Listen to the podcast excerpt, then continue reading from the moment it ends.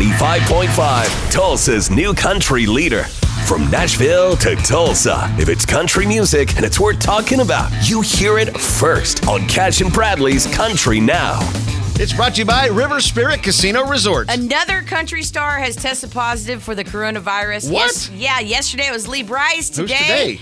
Tyler Hubbard from Florida, Georgia Line. Wow. Yeah, so FGL is not going to be performing tomorrow night at the CMAs. But um, one last thing, you know, Lee Bryce, he had to cancel his performance after testing positive. We're gonna have to go on and perform, aren't we? Oh, Yeah, that's it. No, Carly Pierce, she sings this song, I Hope You're Happy Now with Him. Well, Lady A's Charles Kelly is going to be singing with her.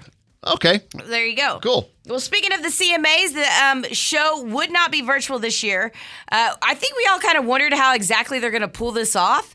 I've got a few details, and obviously, every single person is being tested before even entering into the footprint So of does that the mean place. everyone's getting tested right now? Yes. That's why we're finding out Lee Bryce and Tyler It- Hubbard and these you're- guys. Ah. You're exactly right. There's also not going to be any fans. The audience is going to be the artists and industry people. So they're going to be seated all on these tables, okay? And it's going to each table is going to be eight feet apart, and the tables will only have one artist with their guest. Okay. So that's going to be interesting. Yeah. Um. Well, they'll, I'm sure they'll pipe in some fake crowd noise too. Yeah, yeah, you're exactly right. Also, this time around, only 40% of the 20 performances are going to be pre recorded. So Okay, good. it's going to be interesting tomorrow night. No red carpet either. And there you go. That's your Cash and Bradley Country Now. Never miss it on the Cash and Bradley page. It's K95Tulsa.com.